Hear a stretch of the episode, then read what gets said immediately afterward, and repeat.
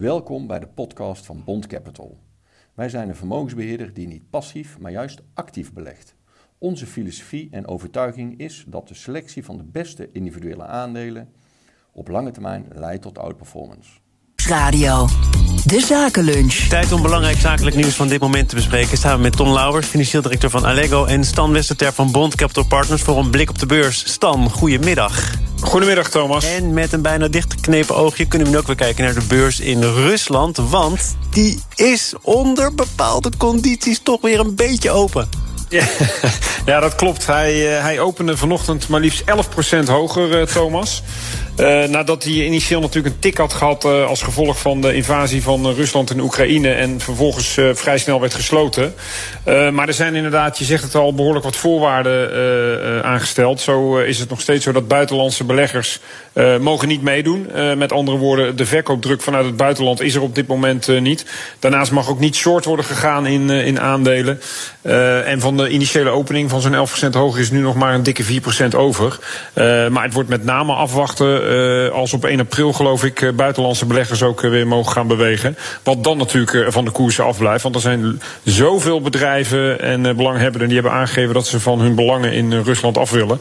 Dus het is even, even stilzitten nu en kijken wat er in de weken hierna gaat gebeuren. Maar waarom gaat hij nu dan toch wel alvast open voor de mensen die niet kunnen wachten en die niet vallen onder die beperkingen? Want dat is een. Ja, dat is een goede vraag. Ik, ik, ik denk toch met name ook om de binnenlandse handel inderdaad, als er liquiditeit nodig is, om dat te faciliteren. En om al een beetje een gevoel te krijgen welke kant het op gaat. Als je overigens naar waarderingen kijkt, maar dat geldt al wel langer voor Rusland, dan is het ontzettend interessant. Als je even de hele oorlog vergeet en je kijkt gewoon puur naar, naar wat voor multiples de bedrijven voor verhandelen.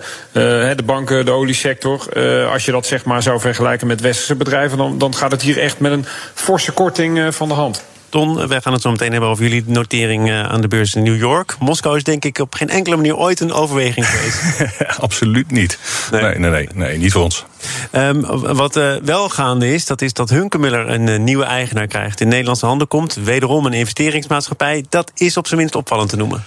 Ja, ja voor, voor mij um, spelen daar drie dingen. Ik ben uh, vader van twee dochters, zit in een vrouwengezin dus ondergoed, lingerie, altijd een ding, denk ik dan maar. Um, maar wat mij vooral ook um, uh, of eigenlijk triggerde is dat het nu weer verkocht wordt aan nieuwe investeerder. En ik denk ook, ja, hoe, hoeveel, hoe vaak kun je zo'n bedrijf verkopen?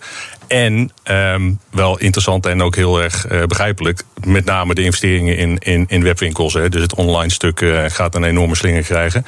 En dat, uh, dat begrijp ik wel. Dus dat viel mij vanmorgen ook wel op. Ja, in dat stuk maar jou, jouw, voor, jouw voornaamste ja, bedenking is een investeringsmaatschappij die dan verkoopt aan een andere investeringsmaatschappij. Ja. Ik heb het gisteren gevraagd aan een specialist in fusies en overnames. En die zei: er speelt toch ook in dat wereldje het idee, zoals je dat ook wel bij voetbaltrainers hebt, die een ontslagen trainer opvolgen. Ik krijg ze wel weer aan de gang. Ja. En zou een investeringsmaatschappij dat ook kunnen denken? Nou ja, ik, ik denk het en ik mag het hopen, anders zullen ze het niet doen. Maar uh, uh, we hebben in het verleden ook wel een aantal van dat soort voorbeelden gehad. VND is ook een, een goed voorbeeld daarvan geweest, denk ik. En uh, er is ook ergens een eind aan dat soort trajecten, denk ik dan maar. Want uiteindelijk verkoopt het bedrijf nog steeds wat het verkoopt. En het wordt in één keer niet anders daardoor. Dus uh, ik, ik vind het vooral intrigerend om te zien hoe uh, investeerders daar naar, naar kijken. En ook wat de plan is om het toch op te poetsen. Want ze zullen toch ook een rendementen moeten halen. Ik ben ook wel benieuwd hoe een beursanalist er naar kijkt dan.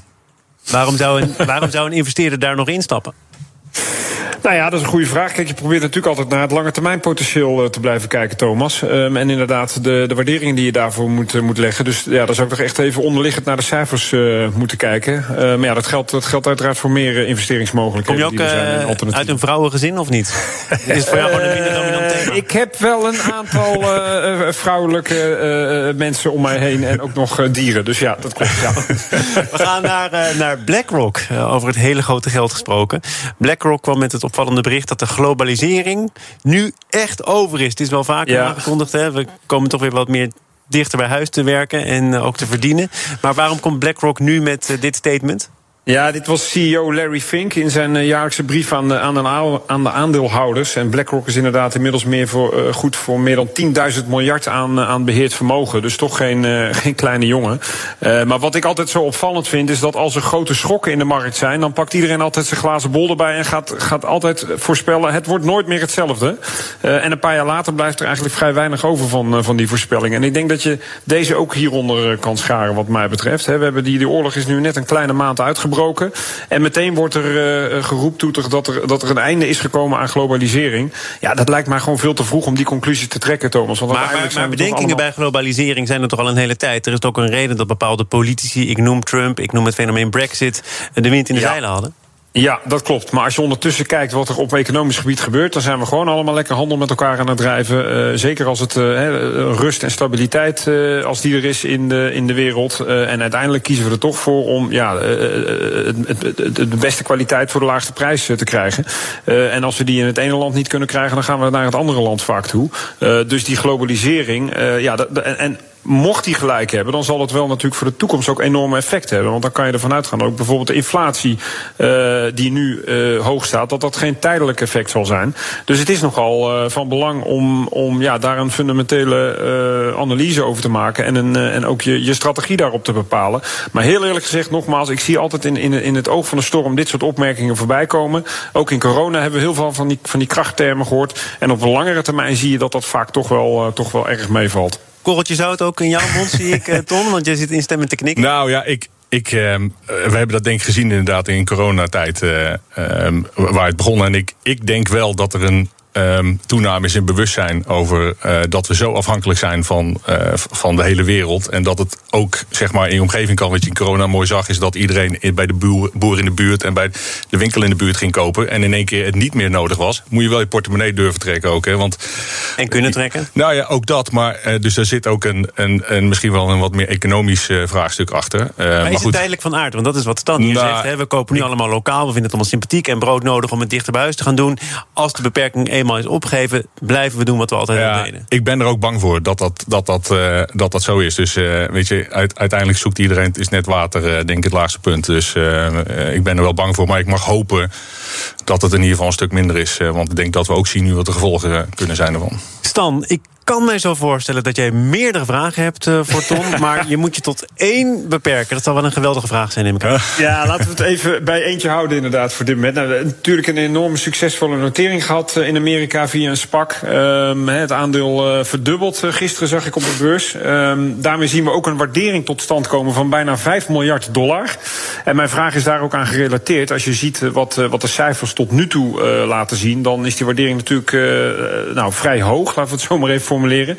Uh, hoe gaan jullie de bestaande aandeelhouders aan boord houden? Er zal ongetwijfeld een lock-up uh, zitten. Uh, maar wat gebeurt er na die periode als het aandeel nog steeds zo hoog staat ten opzichte van de fundamentele ontwikkelingen van het bedrijf? Nou je, je zegt het goed, denk ik, Stan. Die, um, onze, onze vorige 100% aandeelhouder is, heeft nog steeds nu 75% van de aandelen. Uh, ze hebben uh, indirect ook 90% van stemrecht. Um, en uh, er zit een klein beetje bij de sponsor van SPAC. En er zit een heel klein beetje bij, bij, bij, bij, de pipe investors. En de free float is uiteindelijk maar 1,1 miljoen aandelen op, op 253 miljoen. Dus dat vraagstuk dat dient zich voorlopig nog even niet aan. Want iedereen zit nog in die lock-up. Um, en uh, kijk, met, betrekking tot die uh, waarderingen, wat er gisteren gebeurde. Um, weet je, met die kleine free float is, is iemand die duizend aandelen uh, koopt of verkoopt, Um, zeg maar, die zorgt al voor een spike in, in, uh, in de koers. Uh, wij, wij geloven in, uh, in de lange termijn waardering die we hebben neergezet. En dat is de, de 2,5 miljard ongeveer die we hebben ingezet. Daar is ook op gekocht, daar is ook op, uiteindelijk op gesloten. En wat er daarna gebeurt, dat zien we wel. Dat zien we wel. We gaan nog heel veel meer zien na half één. Ik bedank eerst Stan Westerterp van Bond Capital Partners. Blijf luisteren, want ik zal... Bedankt voor het luisteren naar onze podcast. Wilt u meer weten over Bond Capital? Kijk dan op onze website www.bondcapital.nl. Indien u wilt worden gebeld, mail dan naar podcast.bondcapital.nl.